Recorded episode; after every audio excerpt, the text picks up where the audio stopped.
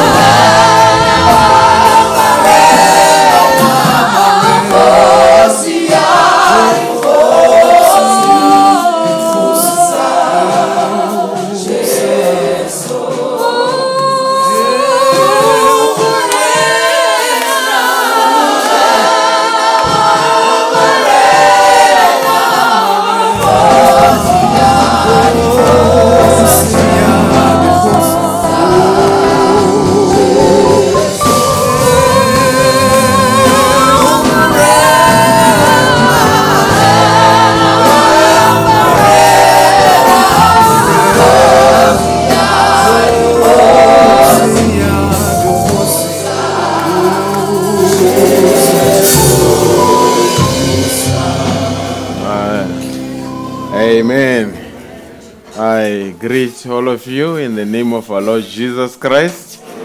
Are you happy to be in the presence of the Lord this morning? Amen. We say Happy Mother's Day. Uh, can we give the mothers in our midst a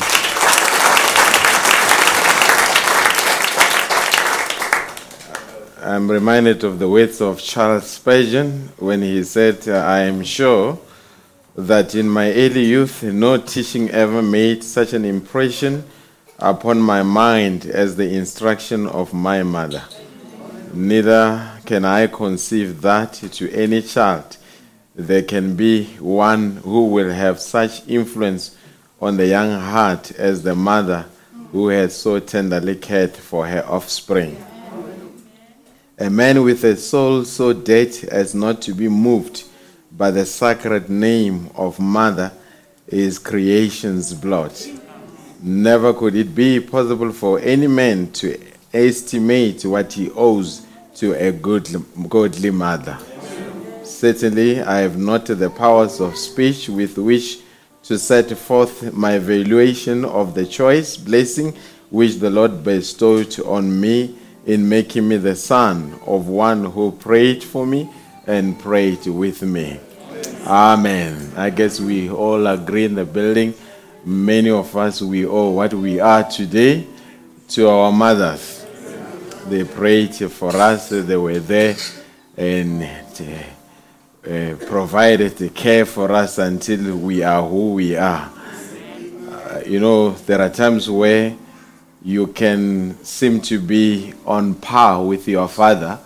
Uh, fathers have got a way to bring you to their level. But with a mother, you will always be a child. Do you agree? Amen. When it comes to mothers, you can never outgrow your mother. May God bless the godly mothers that are there praying for their kids. Raising kids is such a great challenge. Most of them develop gray hairs before the time because of the burden that they have for the kids. But despite all, know that you are a great mother. Amen. God bless you. Uh, maybe just take a seat.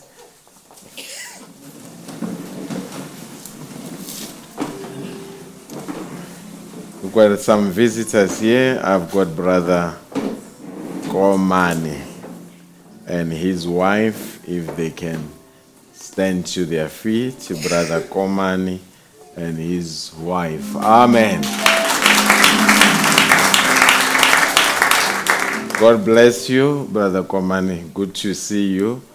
I have not forgotten the speech that you gave at Brother Mashilo's wedding many, many years back. Amen. I was really quite indulged with good English there. Amen.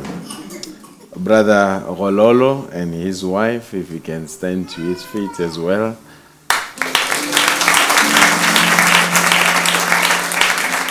God bless you, Brother Rololo, and your wife. You are certainly welcome. Amen. Now, uh, I will explain to you why they are here. Uh, Brother Pastor uh, Tamara told me that they are coming this way. Amen. I've got uh, the Mutimunyi family uh, in our midst. The Mutimunyi family, uh, they are, you know, they are one of the landscapes of the message of the hour. Uh, when you, the moment you say the Mutimunyi, it conjures up the image of our dearly departed Pastor Mutimunyi, who was an elder in our midst.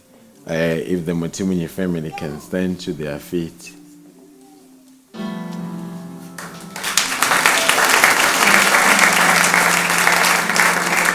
Amen. God bless you. Then uh, I have the Rashilu family.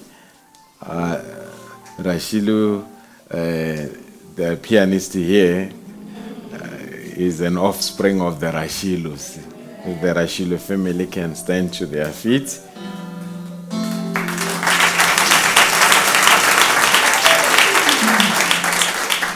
Amen. So you see, a strong delegation this morning. Now, I have Brother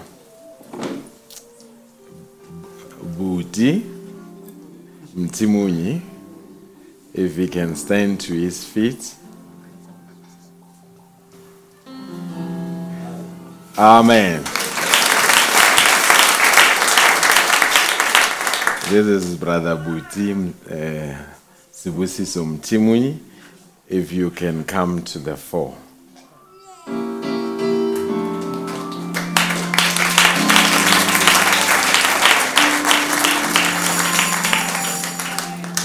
Amen.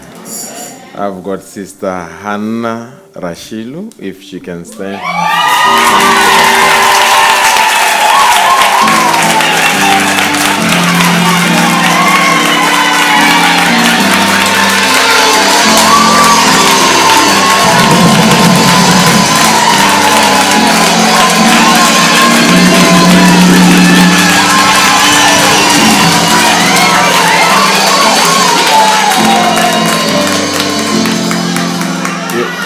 Can come to you can come to the fore, my sister.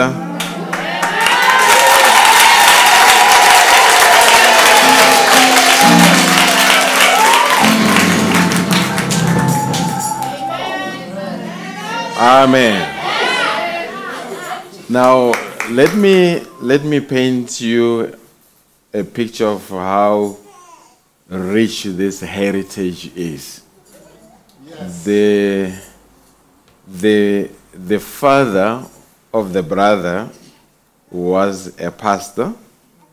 He is the one that officiated the marriage of the parents of the sister.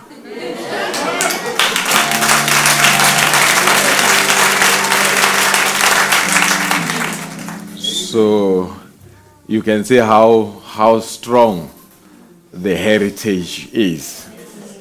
And brother Sibusiso Mtimunyi, we lived during a time, I was telling Pastor Tamara that it is very encouraging to see a son of a pastor, and especially who's no longer around, uh, standing up like a man.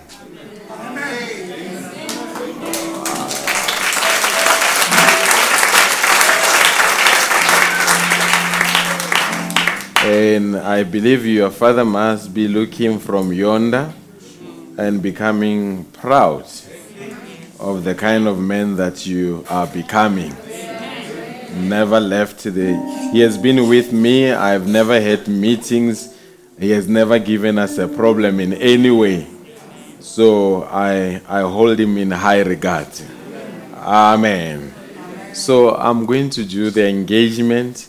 Maybe if a representative from the Rashilu family can come through, and as well as for the Mtimunyi family.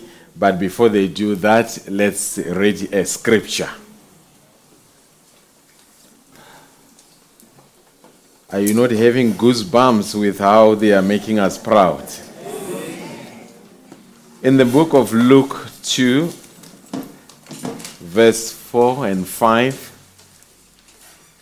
Luke chapter 2, verse 4 and 5, maybe out of respect for the wait, let's stand to our feet.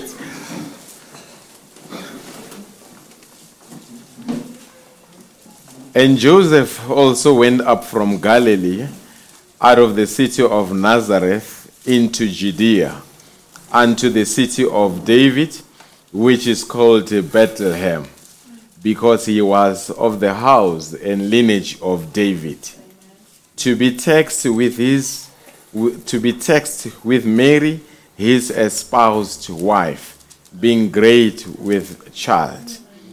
Amen. Now, the prophet of God comes, he says, in the message we have seen his star and we have come to worship him. He says, Now I would like to pass this on before we go further. Espousing in the East was the same as marriage, a betrothal. As soon as they were espoused, they were married.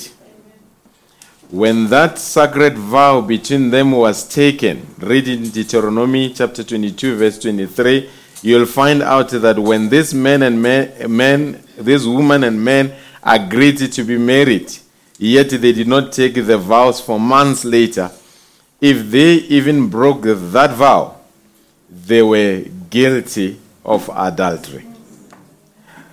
That's right. When they was exposed, espoused, they were just the same as marriage. The law had not given them rights to live together as husband and wife yet, but before God, when they promised to one another, their words were sealed in God's kingdom. And to break that was just committing adultery. Are you still with me, church? Do you see how critical it is? They are, they are potentially married, but they are not married. When you come through an engagement, it is a promise that I will marry you, you will marry me, and then you're going to exchange vows later. But before God, you are married. But you cannot live as husband and wife. Because if you do that, it becomes fornication. Are you still with me? Now, as they are coming this morning uh, to make this engagement as a promise that later on will be married, uh, he cannot later turn on his ways and marry somebody else. It becomes adultery. Are, are you with me? You know, we, live during a time where such things don't have gravity that much among believers. A boy promises here, lives here, goes there. It does not work like that. Hallelujah. Now, I, I made a conscious decision after I read what the prophet said. I, I don't officiate a marriage of a believer and unbeliever no more. It has to be a believer marrying a believer. Can you say amen to that? If somebody somewhere wants to get married to maybe a sister in ZCC, they need to go and ZCC must do the whole process. Hallelujah. We can go as invited guests because it's not it's not eh, are you with me you you have to believe the message that it will rapture you and that it can produce a partner for you Uh, I, I, I'm declining invitations these days. Even now, I do not officiate. If, if a pastor invites me, maybe in Polokwane, and say, I've got a couple, come and officiate, I don't. I believe a pastor must officiate their own people. Because you know them better. Uh, hallelujah. We, we, we are being careful because, for a lack of a better word, we, we handled hands balls. As pastors, you walk into something you don't know, later it falls apart. You only realize that, oh, you were not aware of one, two, three. So these days we officiate marriages of people that we know. Amen. Oh, quotation uh, for that. Brother, bring that Ephesians church age, and the church will read with me this quotation. Amen. You see, I preach such things so that when they happen, they must not say, hey, the pastor does not want to support us. You, know the standard. Ephesians church age, paragraph 121. The prophet says, you can read after me, to keep the name of Jesus Christ above any church. above anything else. Let it be first in whatever. The Bible said, whatever you do in word or in deed, do it all in the name of Jesus Christ.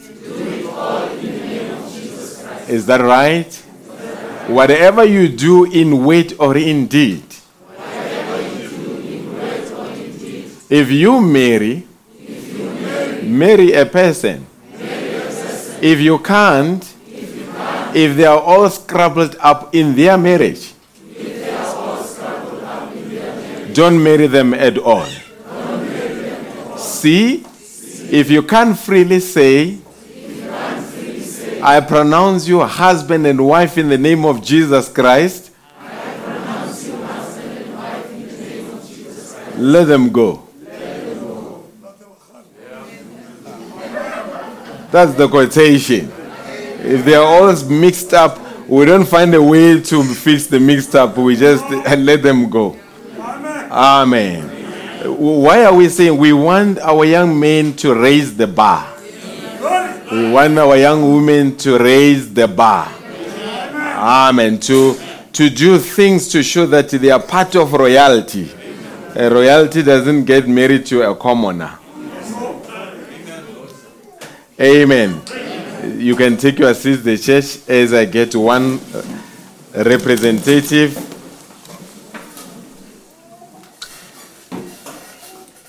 Of the Mutimuni, actually from the Rashilu family. Amen. Just the Rashilu family. Numbers 30, Brother Sibusiso says, Numbers 30, verse 1. If a man makes a vow, a vow will stand. If a woman makes a vow, and in the day that she made a vow, her father finds out about a vow, and her father disagrees with the vow, that vow will not stand. So the sister needs a permission, the brother just needs the blessings of the family. Amen. Amen.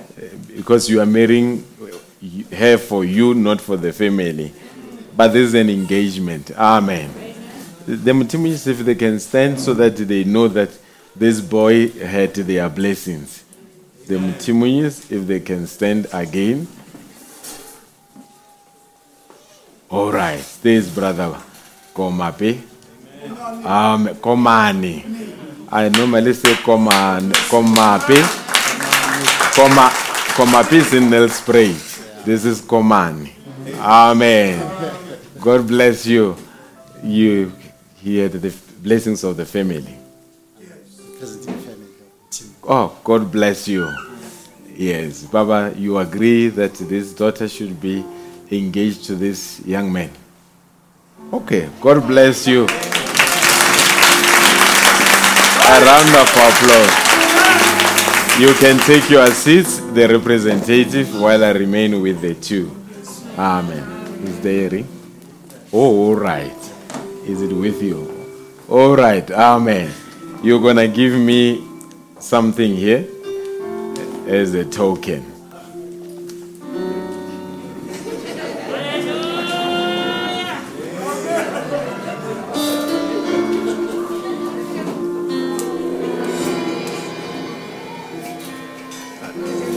Isn't he looking presidential today?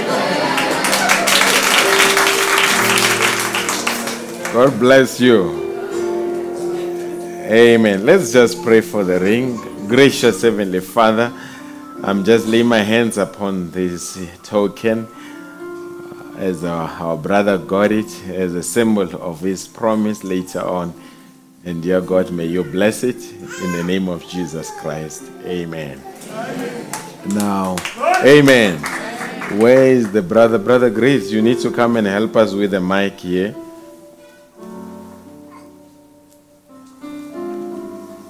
If we can get a mic.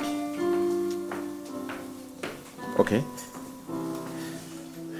The way so beautiful, is best that you are the one taking it out.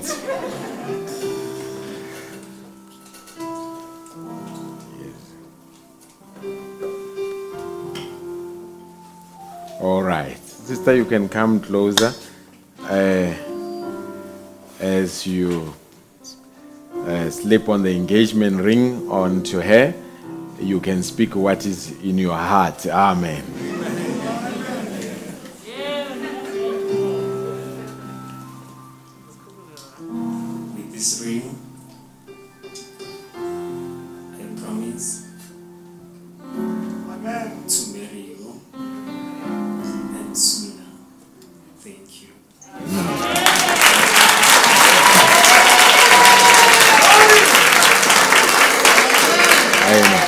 Just put your hands here. Let's pray. Gracious Heavenly Father, here is a young man and a young woman have come before the altar under the supervision of the parents and the pastors. And the young man has made a promise that according to the time of life he shall return and shall make this woman to be his wife. The devil hates such, especially such an exemplary act in the end time.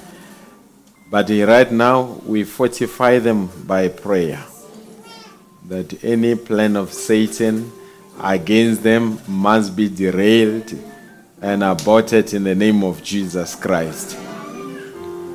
May they remain pure and in good standing scripturally until the day that we will come and pronounce them husband and wife. Dear God, I can imagine parents that have raised them to the best of their ability in the message of the hour. They must be feeling proud to see the results of their prayers. I lay my hands upon them. I say, May the Holy Spirit be a guide. May the Holy Spirit be there to guide their interaction. Let it remain holy until that day. As I commit them to you in the name of Jesus Christ. Amen. God bless you. Amen. My advice, Brother Branham says, never kiss that girl until the pastor, never kiss or hug that girl until the pastor pronounces you husband and wife. Amen. So, uh, until the wedding, keep the holy distance. Amen. God bless you.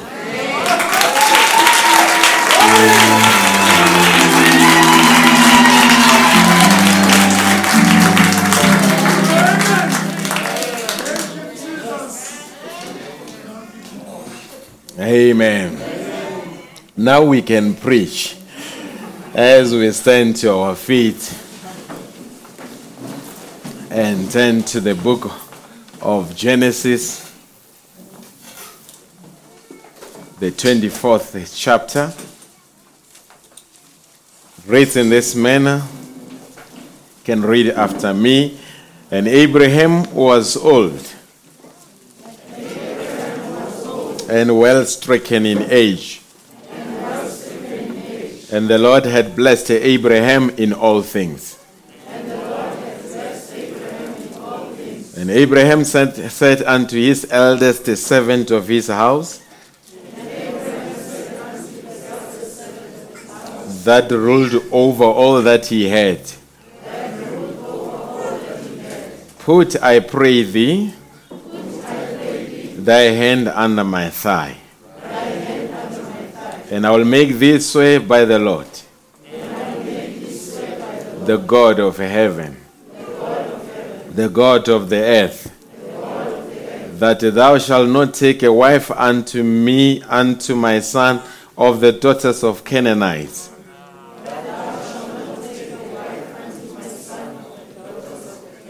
Among whom I dwell. But thou shalt go unto my country,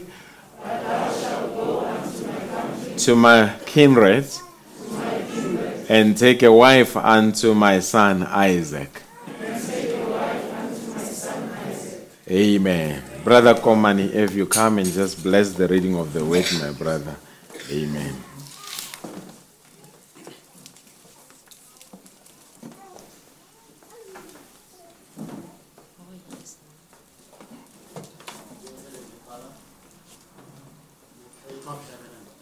Thank you, Father. We want to thank you for your love We want to thank you for your protection that you're giving unto us. Hmm. Father Lord Jesus, as you said, when these two are put together by you, let no man put them asunder. Hmm. I want to thank you, Father, for uniting them. Hmm. You are so great, you're so wonderful, Father. If a child is asking for uh, fish, never give him a, snake. Father Lord Jesus, we are so great. We are grateful for all the good things that they've done unto our brother and our sister. And our pastor has read the scripture, Father. We know, Father, that you are the author of these scriptures. Let it be so. At the same time, you are the interpreter of the scriptures. There is no private interpretation to the scriptures. May you please come and give the interpretation the scriptures unto us. We pray in the mighty, wonderful name of our Lord and Savior Jesus Christ. Amen. God bless you richly. Amen. As you take your seats, Amen. Do I see Brother Tamaga there? Oh, okay. I think it's a striking resemblance. Amen. Just a couple of minutes. I thought, let me not break the inspiration for today and carry on in light of what the couple has done this morning and speak on a bloodline. Hallelujah. Now, a bloodline becomes very critical when you speak about the royalty.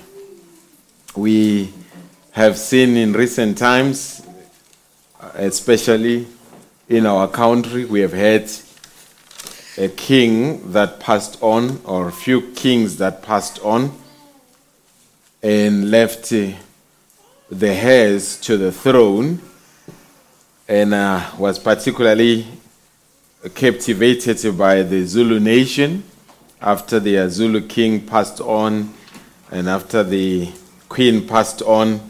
Now is the young man that they've identified to be a heir, and this young man is not married. Amen. And now he's going to be a king. Now, according to their traditions, he can't just marry anyone. Hallelujah. I hear this morning. Uh, because he's a king, he must marry within the royal bloodline. Uh, when you come, especially among the kings and the queens, there's such a high regard for a bloodline. No matter how pretty, how one may be educated, it is not allowed for royalty to cross the line and marry a commoner. Amen. Now, even spiritually speaking, when you come to the things of God, bloodline is very critical because one of the things the devil uses against us m- mostly is the iniquity of our bloodline. Most of us are aware of our own sins, transgressions. We know our own stuff. We recognize where we have fallen short. However, things there are some things that are buried in our bloodlines. Hallelujah. Uh, you you find that you behave in a certain way and do things in a certain way, but is detected or is dictated by your bloodline. Now, the best way, if, if you want to, uh, if there is a generational curse, the only way to cancel a generational curse that comes through the bloodline, you need to cancel it by another bloodline. Uh, uh, hallelujah.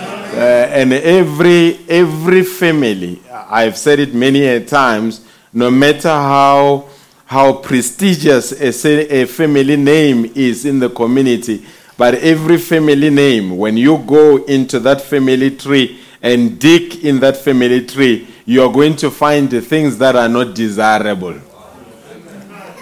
Hallelujah. There, there is a great grandfather or, uh, that you may not be proud of.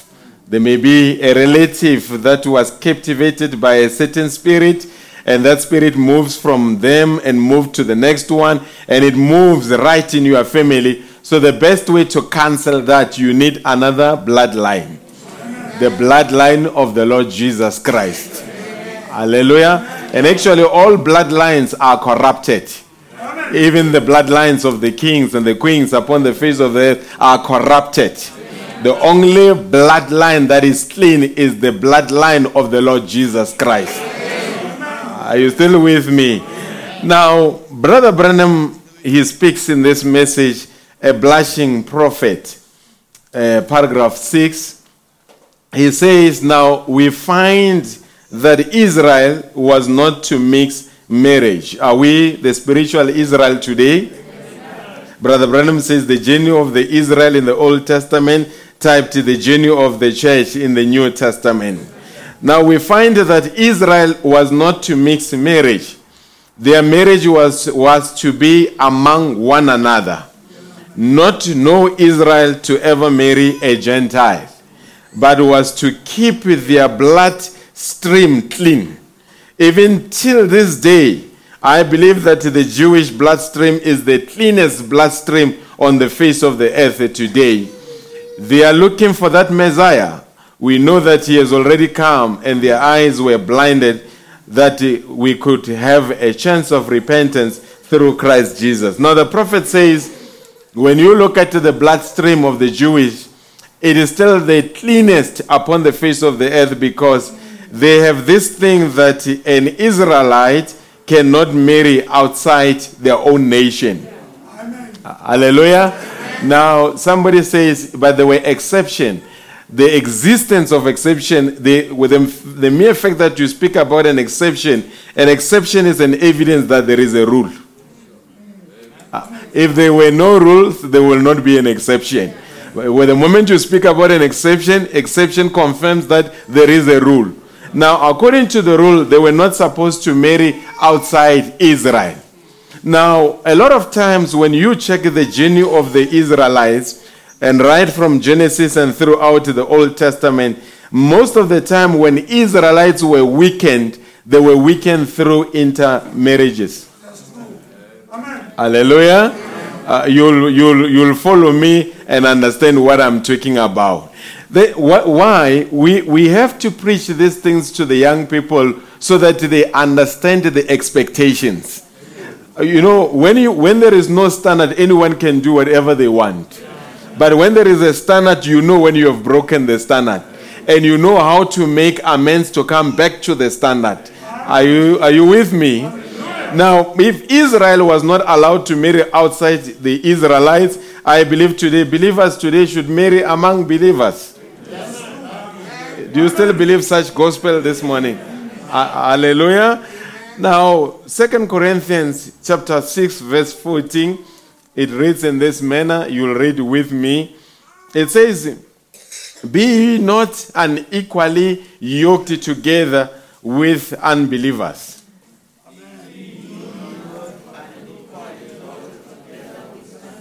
Are we all reading? Let's try one more time.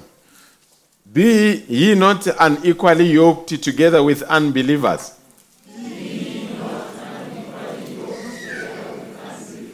For what fellowship hath righteousness with unrighteousness? And what communion hath light with darkness? Paul was advising us that we need not to be unequally yoked together with unbelievers because righteous can, righteousness cannot have fellowship with unrighteousness. Light cannot have fellowship with darkness. Are you still with me? I, I think we, we have to raise the bar. In Deuteronomy 7, from verse 1, God spoke to the Israelites there during their journey. If it's not visible, brother, you can go back to your software. And when you can read with me, and when the Lord thy God shall bring thee into the land whither thou goest to possess it,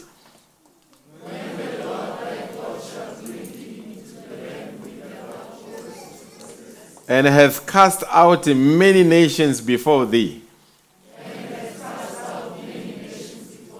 The Hittites, the Gig- Gigashites, the Amorites, the Canaanites, the Perizzites, the Hivites, the Jebusites, seven nations greater and mightier than thou.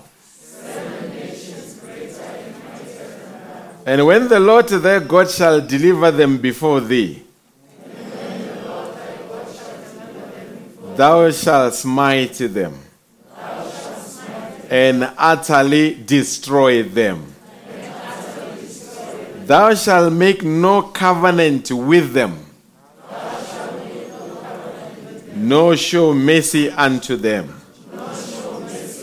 Neither shalt thou make marriages with them. Because you cannot destroy a nation that you have made marriages with.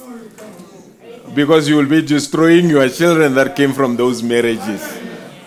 Uh, you, you, you see, God understands the battle plan. Uh, are you with me? Neither shall this we'll read once more. Neither shall thou make marriages with them. Thy daughter thou shalt not give unto his son. No, his daughter shalt thou take unto thy son. So during this time, the parents had the right when one of these nations came and say, I've seen your daughter, they had a right to say, Not my daughter. Hallelujah. Today, the parents have got a scriptural authority to say, Not my child. Hallelujah. I hope we are together here. And even the pastors have got a right to say, Not our son, not our daughters. You, know, being a message believer is such a, a high standard. Not everybody should attract. You, you, you know, we are told that eagles they, they identify mates in the sky. Uh, there is a certain altitude that an eagle identifies a mate. Because if it identifies a mate at a low altitude, it will end up marrying a wrong bird. So it has to go at a certain altitude and know that only a certain type of species flies in this area.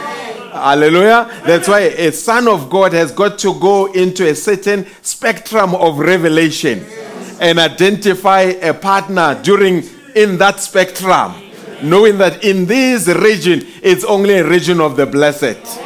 Can I get an amen on that one? Verse 4 For they will turn away thy son from following me. This is the scripture. God knew that if they if they go and take somebody who has got no revelation that they have, they're gonna turn your son from following me. They're gonna turn your daughter from following me. But if your son marries somebody who worships the same God, they will worship God together and they will teach their children to follow me. Then, then it becomes generational. Are you here? For they will turn thy son, for they will turn away thy son from following me. That they may serve other gods. So will the anger of the Lord be kindled against you?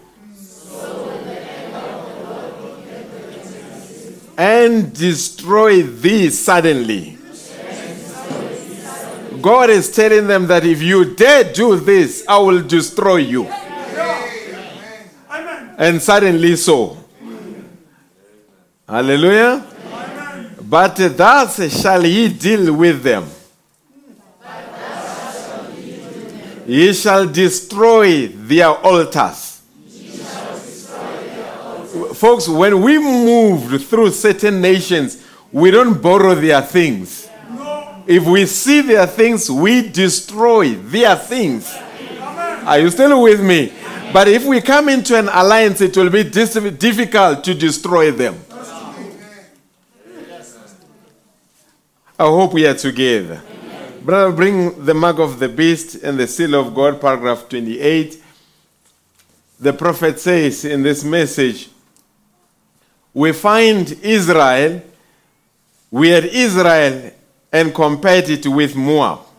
How that Israel stayed true, the bloodline, true. And we find out, find out here that Moab, an illegitimate, all fundamental, just the same as Israel was.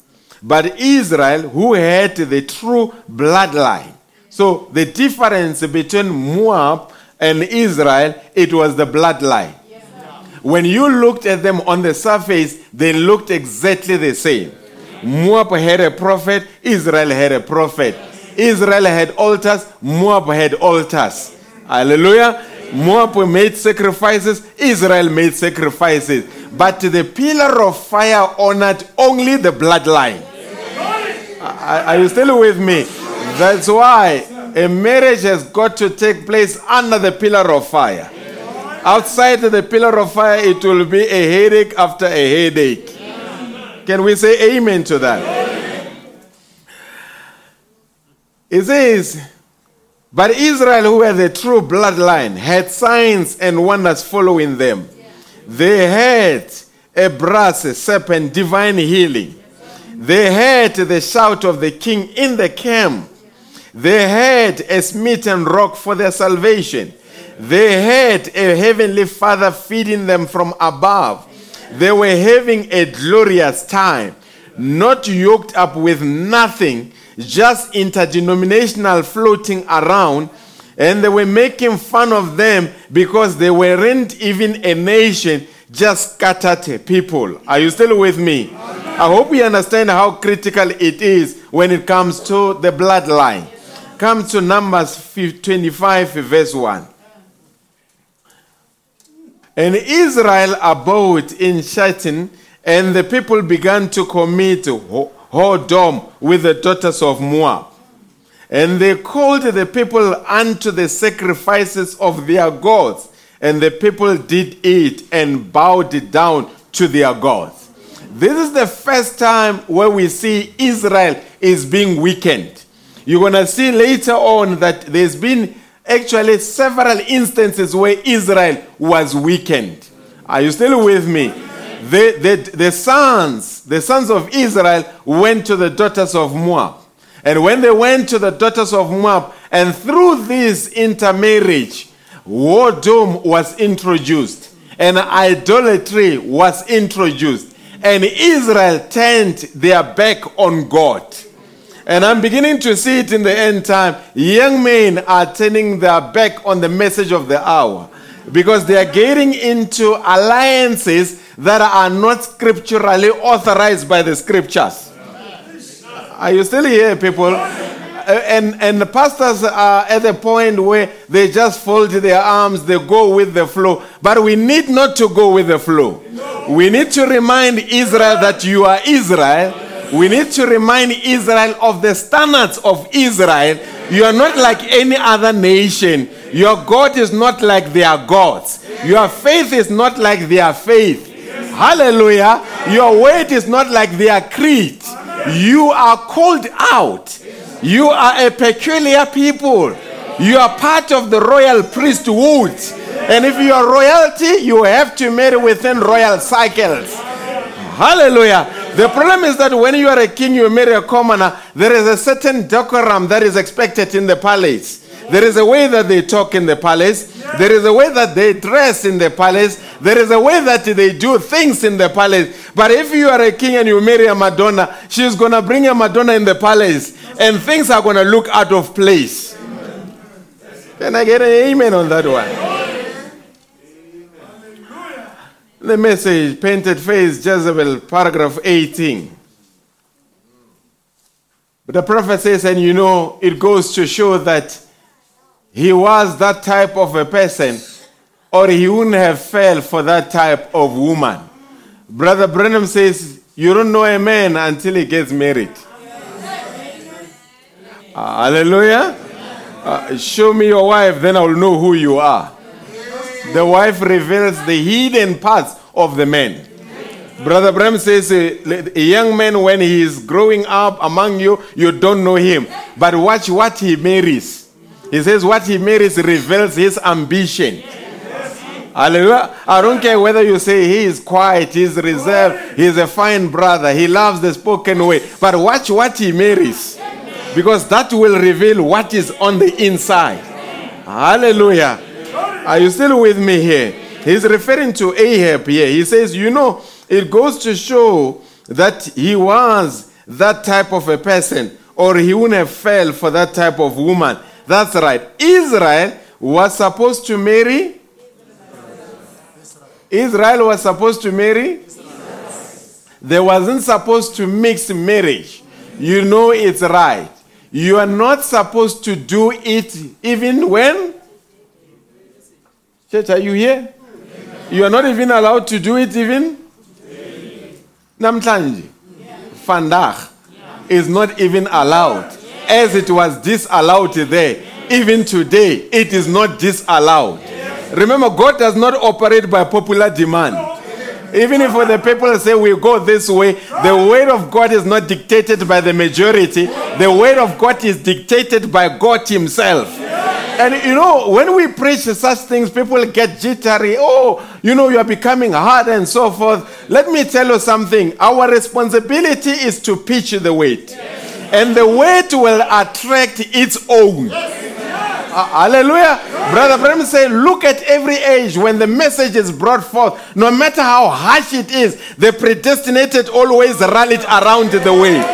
And even in the end time, where the world, where we see everybody is going this way, but if we keep on the middle of the road and say, this is the way, there will be young men that will respond to the call. There may be fewer, but they will be there that will say, We understand what you are saying and we abide by those godly principles.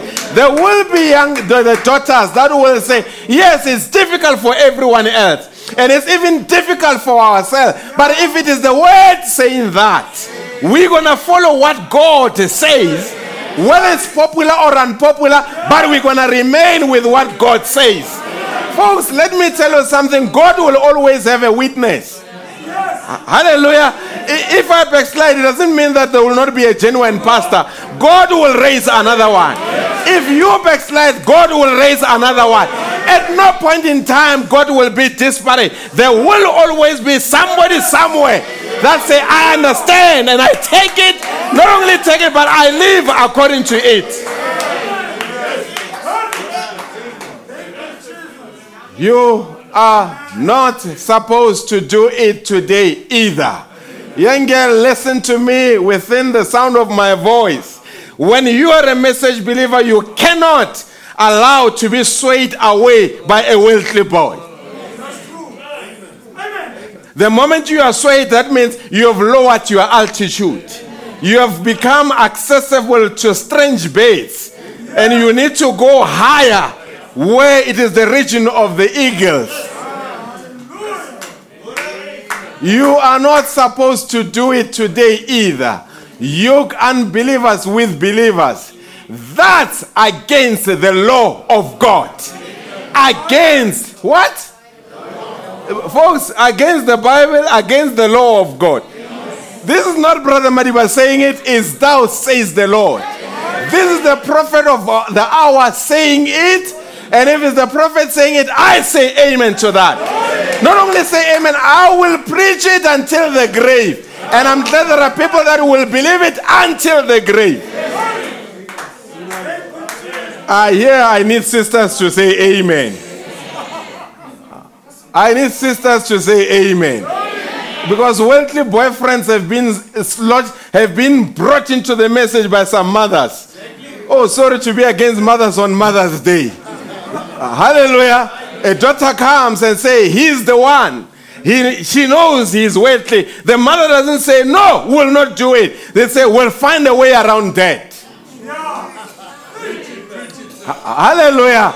But we need mothers that can rise the standard and say, My daughter, we are the people of faith. We were once in Egypt, and God took us by his mighty hand out of Egypt. God opened the Red Sea. God brought the manna. We are not like them. Don't look there.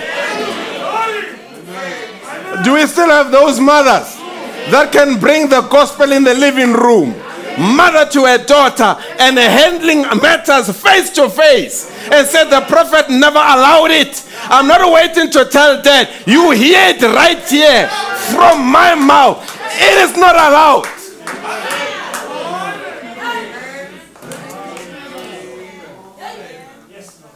Are you here?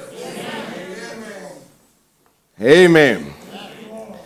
Now, when it comes, I've looked at the marriages in among the British. When you are part of monarch, you are not allowed to propose unless it has been approved by the Queen. It's one of the Royal Marriages Act of 1772. Royal descendants must seek the monarch's approval before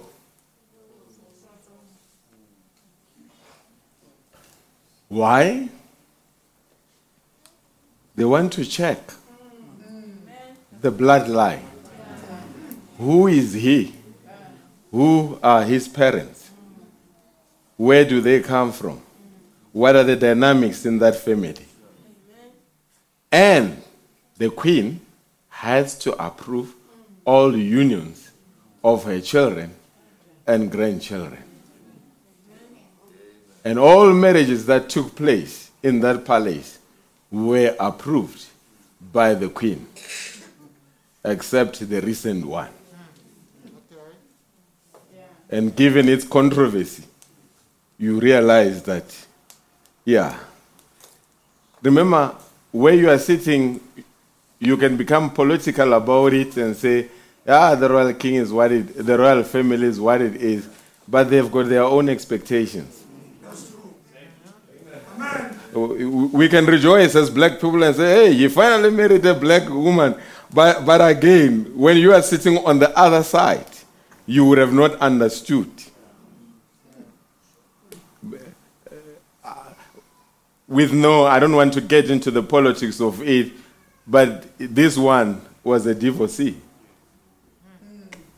And I don't know how does it augur within the royal family to marry a divorcee. Now, if a royal family that is imperfect can have such standards, how much more about this royal family.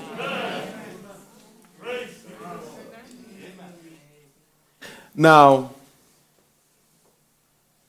when we grew up, we, we grew up during a time where freedom was quite limited, as opposed to now where it is in abundance.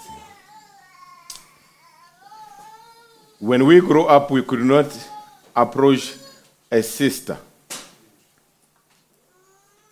and say anything that looks like you are proposing without the knowledge of the pastor. Amen. And sisters during that time were trained if it looks and sounds like a proposal, I will flag it to the pastor. Amen. Brothers were on their toes because they knew that things had to be done clean. It was an era where we did not have WhatsApp. You couldn't access the sister via WhatsApp. Sisters during that time, most of the time, they spend time with their mothers. And you were sure, as sure as it is, that if you dare do something, the mother will know that very moment. And your matter will be relayed to the pastor at that moment. And in no time, you will get the call from a deacon. Because why? There was an order. And during that time where it seemed like freedom was restricted, In the same vein, we did not have teenage pregnancies in the message. During that time, we did not have marriages collapsing. Things were done out of respect for God and for His children and for His weight. But in the process of time, with the abundance of freedom, we are beginning to see some standards being eroded. Are you still with me? And when you are a parent, when you are raising your kids, this time is time to be vigilant. You have to protect your children. And why are we, am I saying that? I'm going to take it even further that although you need to marry among Israel, but not all Israel is Israel. Are you still with me? Sometimes you can avoid an unbeliever out there, but get married to an unbeliever in church. Are are you still with me? And and this is where I, I always say uh, the clever ones marry the clever ones, and they they reap reward the clever results. Hallelujah. But when you are a, a brother, you know, when, when you are, that's why, even if you don't marry in this church and you go elsewhere, speak to the pastor of the church first. He knows these people, he watches them under a vision. Are you still with me? Get to so the problem today, even we pastors, we, are, we, we get surprised. A brother just barge into the office and say, "Ah, it's done, pastor. This is what it is." And you wonder that, hey, but I made an appointment with this sister to see Brother Mpanyana because there is this matter that she needs to resolve. Now here is a brother. While we are looking for a fugitive, he presents a fugitive as a marriage partner. What do we do? I phone the deacon and say, hey, leave the matter. The brother has overtaken us. But who's going to reap the results? Who's going to suffer at night? Who's going to have many questions? And things that happened before marriage are now coming into marriage. They are giving you a headache, and you can't tell anyone because you never told anyone. You surprise everyone. So you must be surprised. I'm glad, Brother Clement, you say yes, Lord, as a single man. Hallelujah. You see, we are saying these things so that they must not be surprised. Are, are you with me? And you have to understand people are at different stages of growth in the weight. There are people eh, and sisters, you need to understand. He can have a fat bank balance and have a car with a bigger engine and still not be worthy to be married. And one can come riding a bicycle to church and be equally and suitable to get married. It- it's, not a, it's not about what they have, it's about who they are.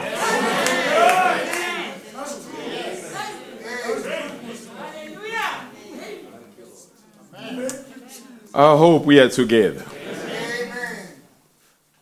Marrying a commoner results in royalty forfeiting their royal status.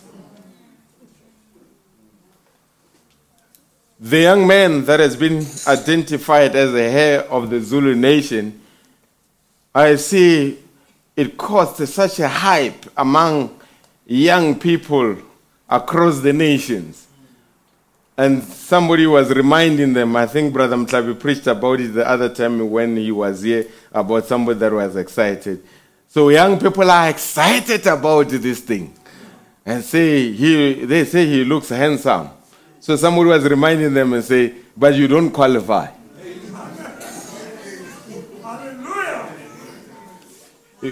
The hype will not qualify you to get married to a king.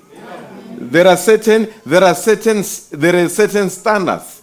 And one of the standards, and Brother Branham admired the Zulus when he was here, you have to be a virgin to get married to a king. Hallelujah. Th- These are the Zulus without the weight. They say there must never be have been fornication before a girl gets married to a king without revelation. Hallelujah. Oh, brother, they practice it yearly They know and uh, promote that our girls must remain virgins. They promote it aggressively. They even have a reed dance for it, but they are unbelievers. But message people have now gone quiet on requiring young people to be virgins. Even by speaking that, it creates such a you cringe. But the Zulus are not cringing. But you are the ones that should be teaching the Zulus that there is a gospel that can produce virgins. If tradition can do it, I think God can do it 10 times more. Brethren, these things we have not been preaching, but we must preach them. Our young sex before marriage is a sin. Sex before marriage is a sin. Sex before marriage is a sin. Sex before marriage is fornication. Sex before marriage is against the word of God. No matter who's doing it, whether it's the pastor's child, sex before sin is a sin.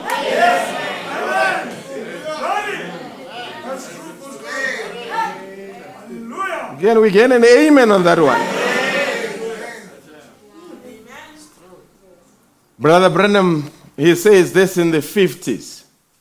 And I wonder what he would have said today. He said, looking for a vision today, it was in the 50s, is like looking for a needle in the haystack.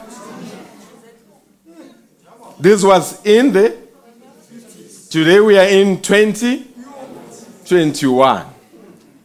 Billy Graham, I quote him. He said in one book that I read, he said, when they grew up, 98% of young girls that came before the altar were virgins.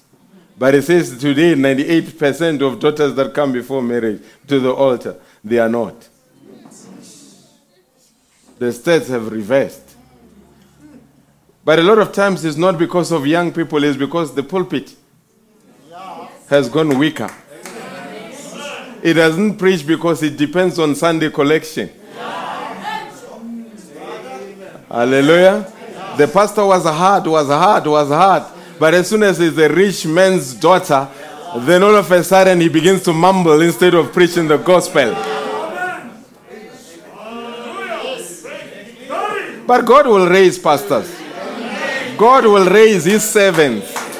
Oh, brother, if they eat soda crackers, so be it. But they will stay there and preach the gospel and they will keep the church clean.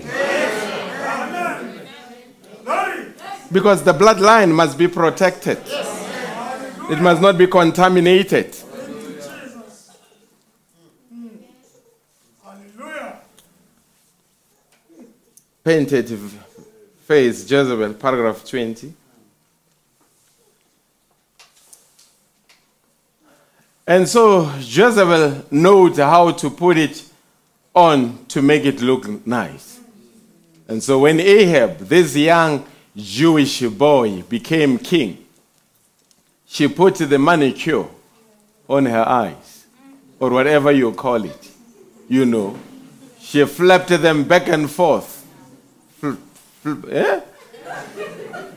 Ahab's heart went tumbling. Young men in the message today, their hearts are going tumbling. Because he didn't have God in there to teach him better. That's what a thing that was. Carry on. Now, when, when she began to flirt with Ahab, Ahab married her. You know, we come from an era where a woman doesn't approach a man, a man approaches a woman. But today, because of liberty, women can do it. Because sobriety has left many of them. But I would imagine if I go on a hunting trip, Brother Chetty, and all of a sudden the prey that I'm hunting comes from, from nowhere and start chasing towards me, I think I would be worried. I wouldn't be excited and say, at least my job is easy. I was going to look for it, here it comes looking for me. I, I actually going to run away from it. Because it looks suspect. So if a woman approaches you, she wants to kill you. Real women don't approach men. Real women are approached by men.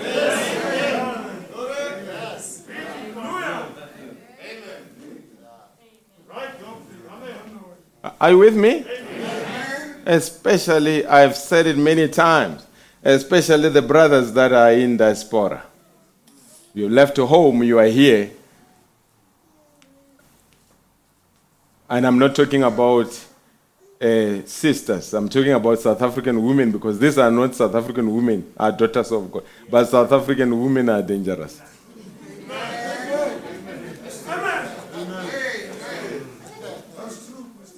In French, we call them femme fatale. Absolutely beautiful and dangerous. They will approach you and make you forget home.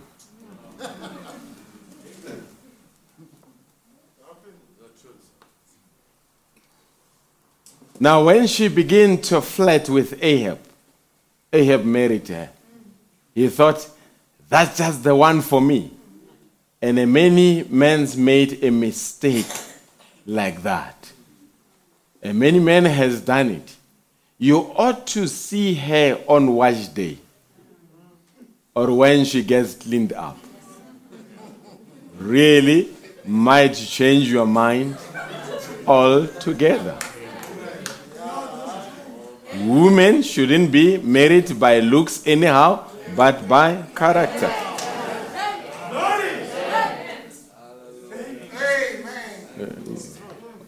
She looks beautiful as she walks into the mall, but wait until she wakes up next to you, you will see a horror movie. But the daughter of God, what she is today, what she is at night, what she is in the morning, she's exactly like that. And what makes her to become more beauty, her character comes and shines through. But these other ones, brother,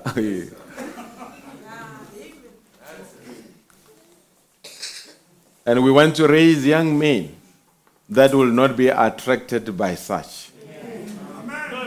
That can have a thinking's man filter. And say, This is not for me. Amen. Are you with me? The message, Be certain of God, paragraph 5. And it says, And then in his wedding, instead of marrying among his people, he went over and married a sinner, an adulterer, worship of idols. He married Jezebel, and she was not a believer. I've been long on this Christian journey and I've seen things. And there are brothers that genuinely would make a mistake and go out and marry and come back. But I've observed number of times those that come back and repent genuinely, it gets reflected on their wives. That's true. Amen. Those that come back and do not repent genuinely, they are using their wives to change the standards in the message. Amen. The dressing in church drops because there is a new sister that came. Young ones are looking at her, they want to dress like her, and later on they want to be like that brother. That is why standards must be made to be known so that young people should know what is expected of them. Are, are you with me?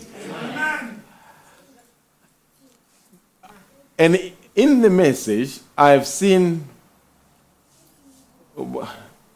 young people. I had a session with the Zimbabwean young people a while back. I'll have another one with them this month. They asked me a question when it comes to interracial marriages and said, Pastor, we allowed to marry, if I'm black, can I marry a white sister? Hallelujah. Now, there's never, there's no quotation where Brother Branham said, under no circumstances must a black man not marry a white woman. There's no quotation. Now, my advice, I said, it is not disallowed, but it is not encouraged. Did you hear me? It is not disallowed, but it is not. One approached me the other time and wanted to marry a sister of a different race. And my advice to the young man, I asked him a question because he wanted to marry somebody that had a dog. And this dog had a medical aid. This dog attended school. Now, I asked the brother that, are you going to love her and love the dog as much as you love her and pay for the medical aid of the dog? Now, he looked at me with such a wonder because his background, a dog has got to see how it survives. But on this side, a dog has got a medical aid.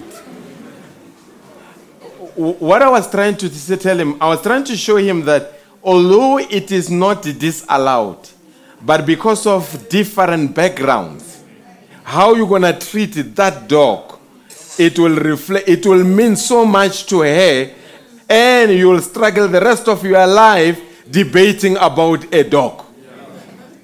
But if he gets married to, somebody who understands that a dog must have a medical aid, it's not an issue at all. It's a matter of when are we transferring your dog to my medical aid. Uh, you, you have to you have to share. I'm saying this, folks. I've encouraged brothers like Brother Grace, they listen to me when I advise. I say, brother, you're Congolese, the best way, get a Congolese woman. She knows she knows how to cook fish according to your standards. If you get a Xhosa one, you'll struggle and eat a horrible fish and you'll end up fighting over a fish. Get somebody that understands you.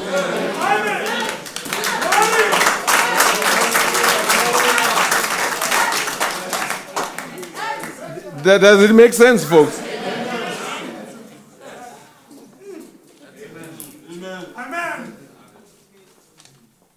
Now, the prophet says, and no believer, and no should, ma- eh, should ever marry.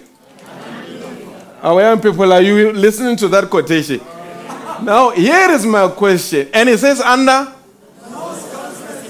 Uh, Eh, under no?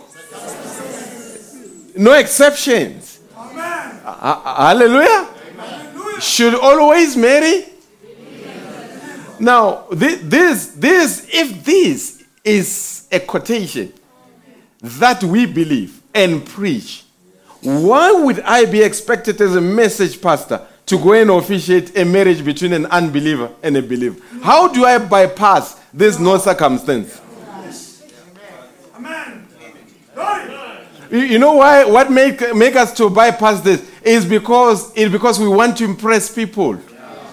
We rather we rather offend God. Uh, hallelujah. In, in the olden days, it does not mean that those issues were not there. Whenever you you fell, hallelujah, you left the church. And you go and sort out your mess out there. Once you are done, then you give us a call and say, I'm now ready. But today, they want to sort out the mess in church. Hmm. I hope you'll greet me after church. And no believer, and no believer should ever marry an unbeliever. Folks, under no? I've seen circumstances in the message where brother fell and the sister, the wealthy sister got pregnant. They said, because you made her pregnant, you must marry her. That's a circumstance. Under no? Young men and young women, hear me. Under no?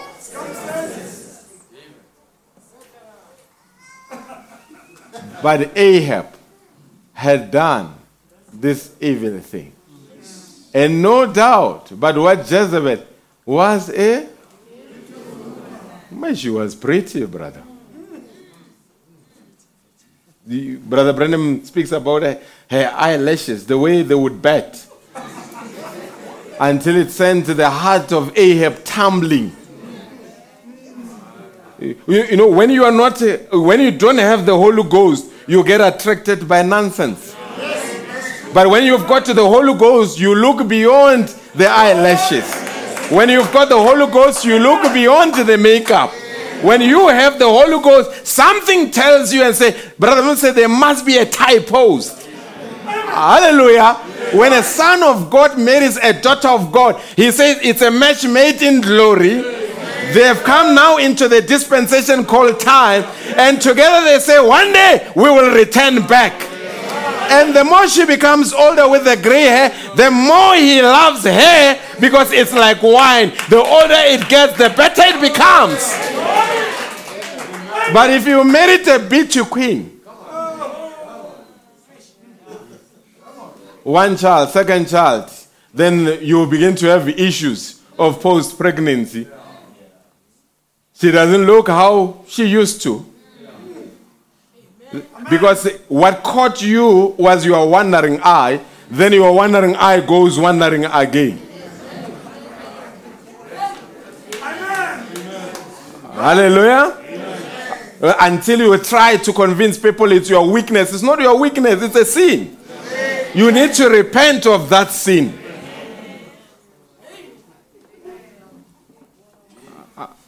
Are you with me? In this church, I will never accept a divorcee. Especially that was in the message. Never.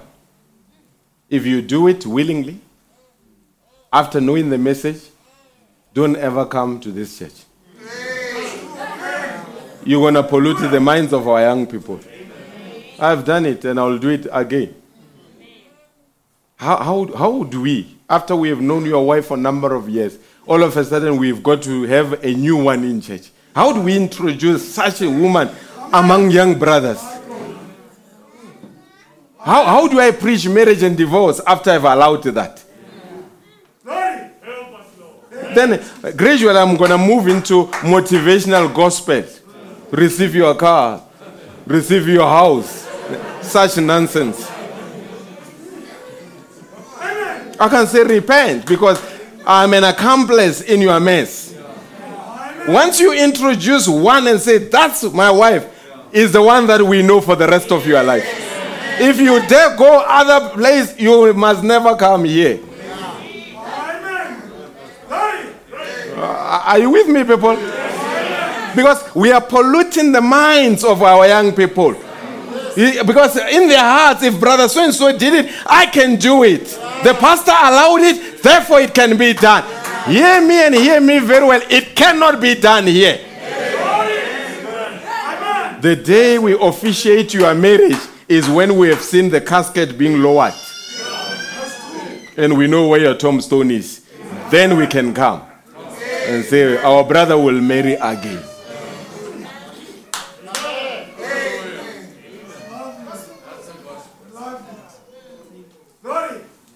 This does not apply to parents only, it applies even to your children. I've seen parents that are able to stand, but when their children get caught up in things, they change. It applies to your children as well. If your child marries somebody, and we know and we have attended, and later he wants to marry somebody, you don't bring your child here.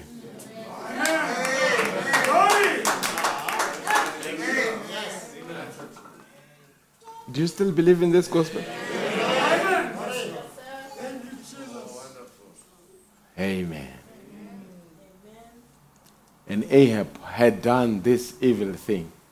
And no doubt, but what Jezebel was a beautiful woman. He had fallen for what she looked like instead of. Amen. I think it was my friend, Pastor. Pastor Hosanna in PE, he gave a beautiful illustration of a young man that dated a young woman and they went to a hotel. When she got there, firstly she took off her wig. The next she took off her teeth. Then she took one of the legs. Then he says, this young man screamed and said, Waphela lo muntu."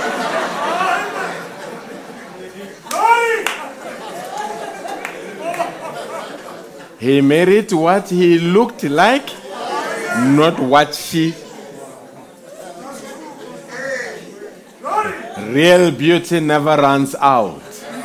It's a character, it's a display of a godly character. Are you with me? So may our young people know we are protecting the bloodline. Coming back to our text, Abraham said, Don't marry my son, a daughter among the Canaanites. Go back to my own people. Go back to my own bloodline. Go back to the people that understand who I am and find a wife there for my son. And Brother Bram says, God, he, Abraham got the senior leader, servant in the household, Eliezer. And he said, Put your hand under my thigh. Brother Bram said he made a vow that was generational.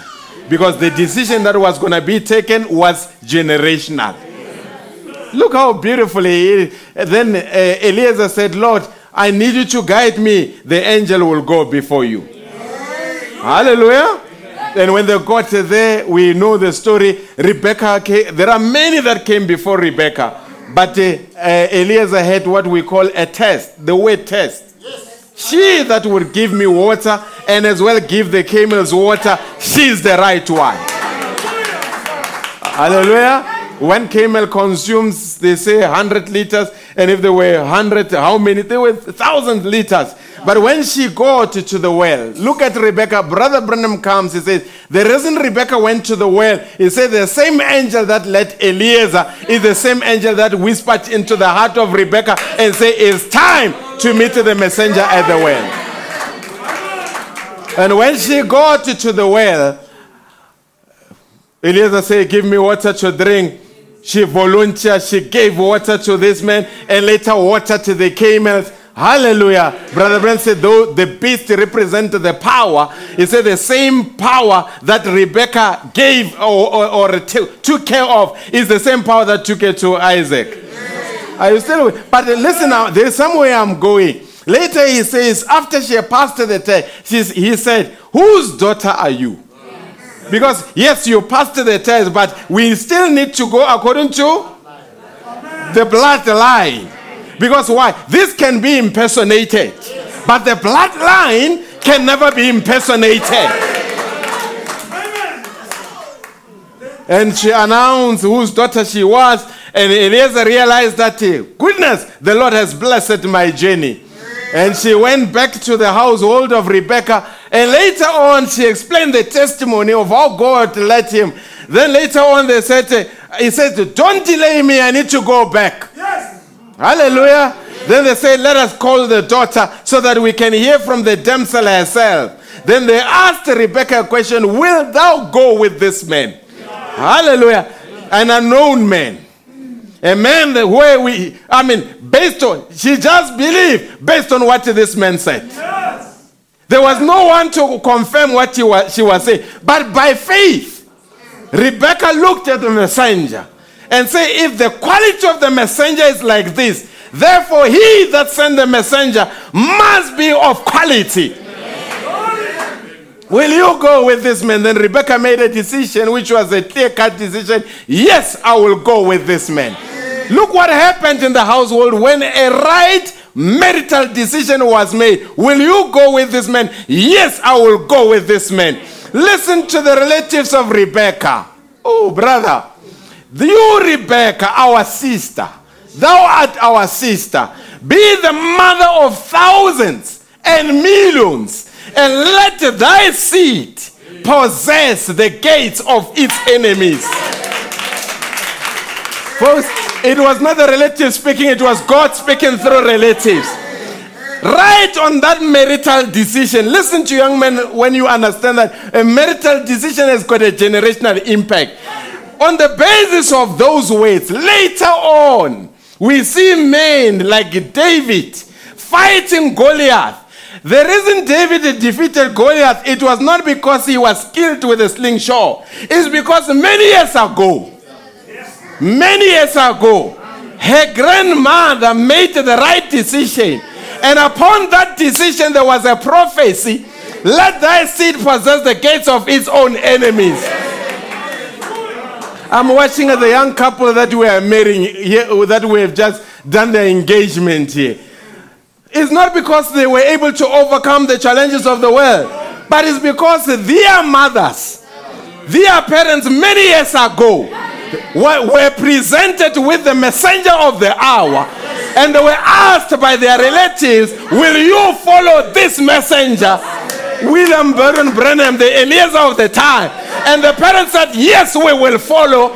And from that side, today we are looking at the seed, possessing the gates of its enemies based on the decision that was done by the parents many years ago.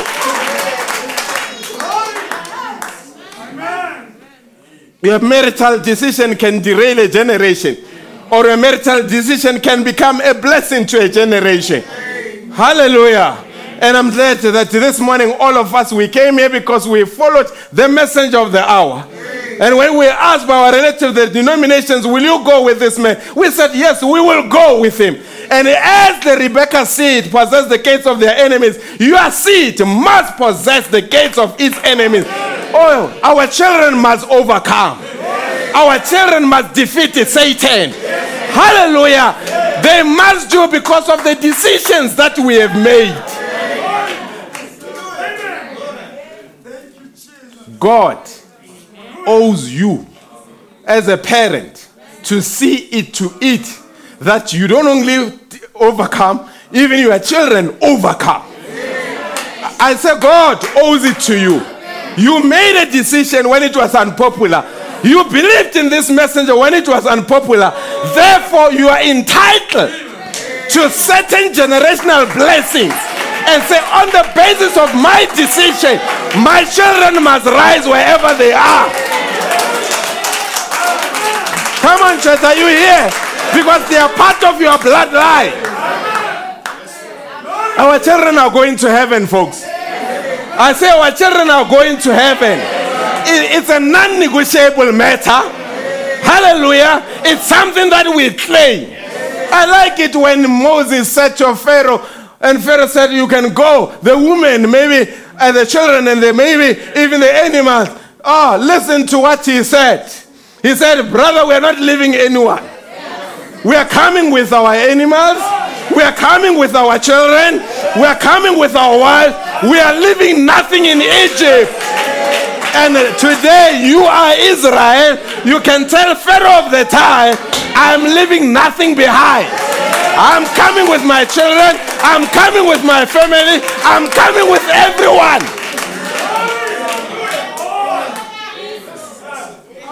And that requires some, sisters, on Mother's Day, that requires a certain militancy. You know, you know, there's nothing, there's nothing that moves God like a woman that is upset with Satan. When a woman says, ah, until this far, no further than this. Lord, I tolerated this, but cannot go further than this. These are my children. This is my offspring. They were nine months in my womb. Satan has got no say. They're a gift from God. They're a heritage from God. God, I'm coming with them. Ah, when a woman does that, then things get turned upside down.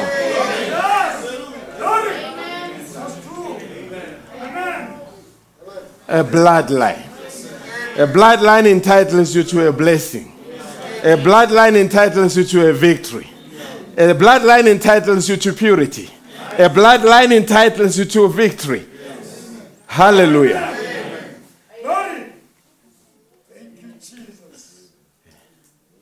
When they announced the heir of the Zulu nation, some wanted to dispute. But they were told very quick it's not a legal matter. You don't become a king by law, you become a king by ordination. You can say, My father was a king, my grand grandfather was a king. Therefore, I am a king. No law can take a throne away from you. How much more about these kings and queens, these prince and princes that are part of the royal bloodline? You are a king, you are a queen, not by man made circumstances, foreordained before the foundation of the world. And when you are a king, part of being part of the royalty, a bloodline allows you to make a decree. If that young man tomorrow, that they just, I mean, he's just 42 years old. 42. But the Mabutus, the Zulu military, uh, the military, they bow to him. That boy tomorrow, he can issue a decree that will go around the Zulu nation and they will respond to, to it. It doesn't matter whether you like it or not. They will tell you the king has spoken. It doesn't matter whether you are an old man and say, ah, Lumfana. No. It's not about the age, it's about the position. And you need to abide by a decree. Kings do decrees from time to time. And the decree of a king cannot be changed by anyone else. And you, the scripture says, whatever you bind here on earth shall be bound in heaven. Whatever you set free here shall be set free in heaven. So you can make a decree and sign it off. And heaven is obligated to make sure that your decree is carried out in the manner that you have written it. God bless you richly.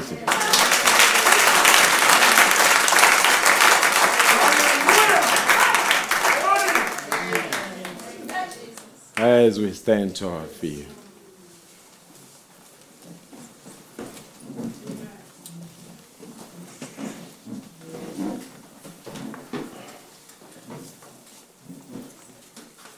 He is Lord. He is Lord.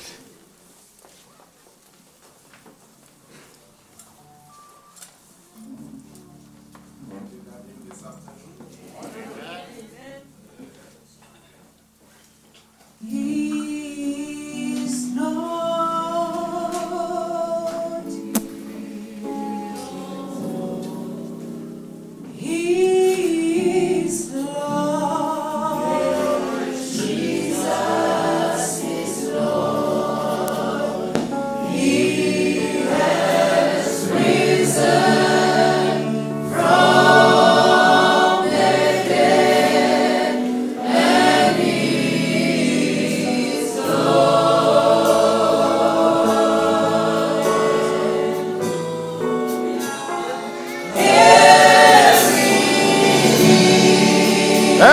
Day shall bow.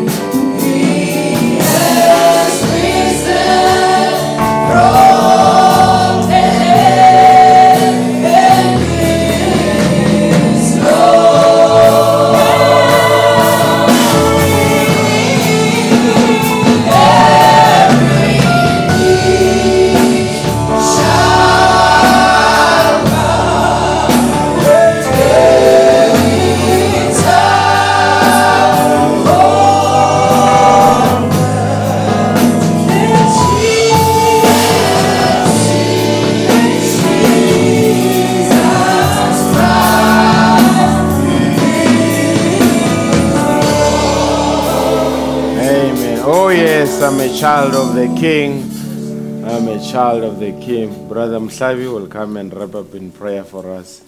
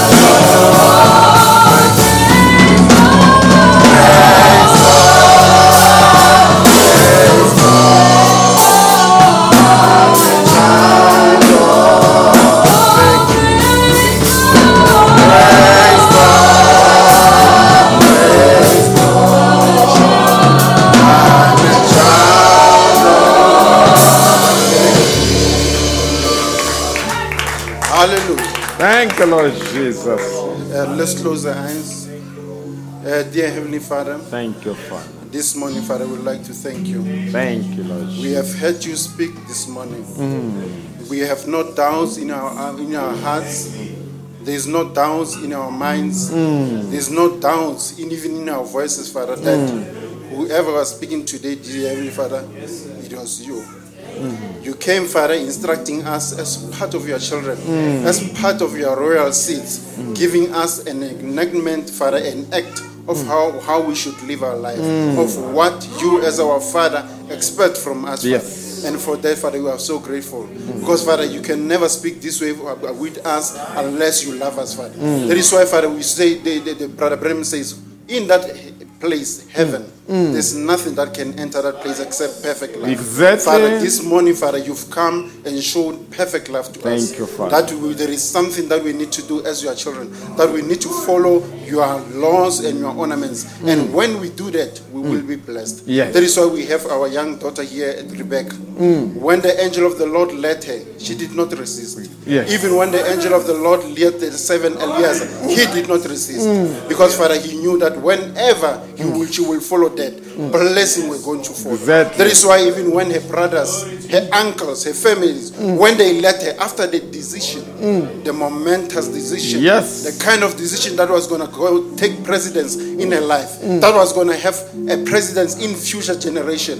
When she took that generation, they said you will be a mother of nations, and because Father, it was a blessing. When she has taken that decision, it was fulfilled. Even with us, Father, it is the same is expected of us that a decision that we're gonna take is gonna affect future generation. But Father, the generation that we have, Father, is the generation that you have kept in your hands. Exactly. That is why, Father, we put our families in your hands. Mm. We put our children in your hands. Yes. We put our relatives in your hands because we know that when we are in your hands, we are fortified. Mm. That we are gonna make the right decision each and every time. We may falter somehow, somehow, um, somewhat, dear Heavenly Father. But we know that, Father, because we are the, we will be just like the prodigal sons when when it became difficult for him Exactly. when there was no ration for food for him, he remembered home. That at home, my servants, my, the, my, my, my father's servant, they mm. have food to eat. Mm. Why should I suffer here in this world mm. while there is food at home? Even our children, Father, we know that even if they can take away what way, they will remember home. Exactly. Because they know the blessings that are there at home. That there at home, Father, there is food. There is a ration even for the servants. What more for me as a son? Father, we believe, Father, the message that has gone forth, Father, mm. and we're going to follow it. Yes. We're going to be the people who are going to be there practicing it. Mm. Because, Father, we say to, to be a Christian is to be Christ like. Yes. And to be Christ like is to follow the word. Mm. Because you, as the Christ, you are the word. Yes. And those who follow you must follow your word. Exactly. Because your word, Father, is not only the word, it is life. That's right. And Father, we want to have that life. Not just this life, but eternal life. Yeah, that's right. Oh, dear Heavenly Father. Thank you, Lord We'd like Jesus. to thank you for this message. We have heard you. You have spoken to us as your royal seats, as your royal bloodline. And as a royal bloodline, there is a response. And the response, for is to follow forward, to go forward with this message. May we please, Father, bless our pastor. Mm. We know, Father, that virtue has gone out of him. Mm. May we please, Father, be the one, Father, each and every time when he's there in his study, mm. you'll be able to re- re- uh, reveal these gems, these gems, these golden nuggets to him, Father, so that he can come and feed us, Father. Yeah. That we may be, be uh, people, Father, who gonna come there and give respect to this message. Who gonna come there and be the people, Father, who gonna go there and follow this message with all our life. We pray, believing in the name of our Lord and Savior Jesus Christ, that each and every person who has come here, Father, you know their heart desire. May you be the one, Father, who's going to go there in their hearts. Mm. Whatever that they may need, Father, may you please fulfill it, Father. Mm. Because we can just talk, but you can go deep into their heart of person and see what is it that they need, even before they need it, Father. Mm. May you please bless each and every one, Father. We pray, believe in the name of our Lord and Savior Jesus Christ. Amen. Amen. God bless you. God bless you richly. Uh, maybe just to nudge you, remember during this pandemic, we we are learning. To, they say you are learning to live with this virus. Now there's a new variant from India, So, as we go through the waves, there is a way that we handle whenever there is a wave or a new variant being introduced so that we become responsible. Uh, we've got to find a balance, folks. Uh, now, we will announce in terms of how we're going to run the services. You'll get the communication so that we monitor the impact of this new variant and how we can respond accordingly to it. Does it make sense? Remember, we, we sometimes even help the government. Amen. So God bless you. You'll get the communication in terms of how we're going to do it. God bless you. Give us a song, Brother Mutau. When the praises go up, His glory comes down. Amen. We lift him higher. How many lift him higher this afternoon?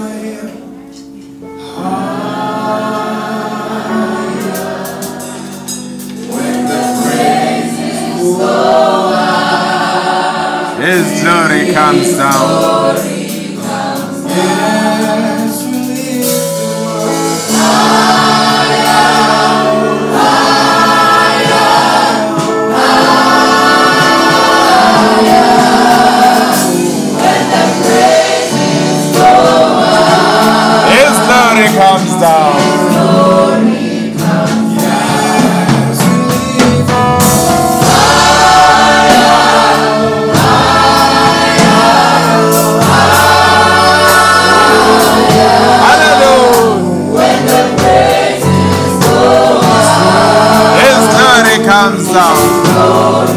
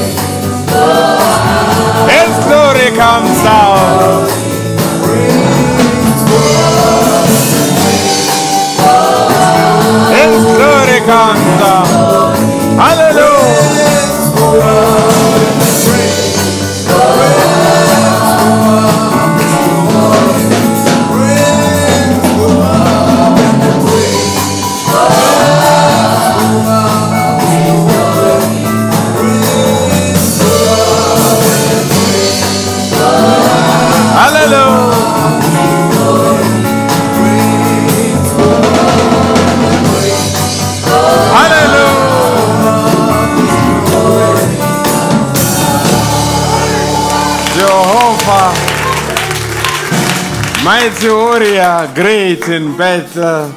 Hallelujah. How many believe when the praises go up, his glory comes down? Hallelujah.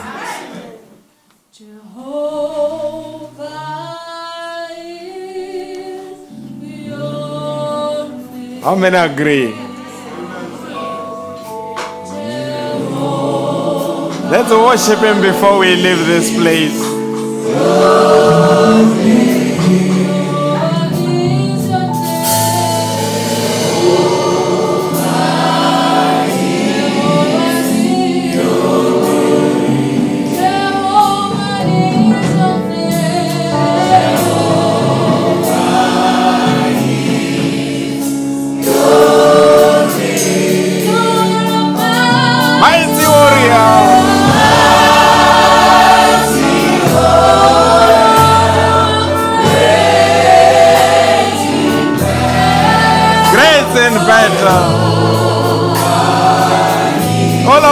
Building.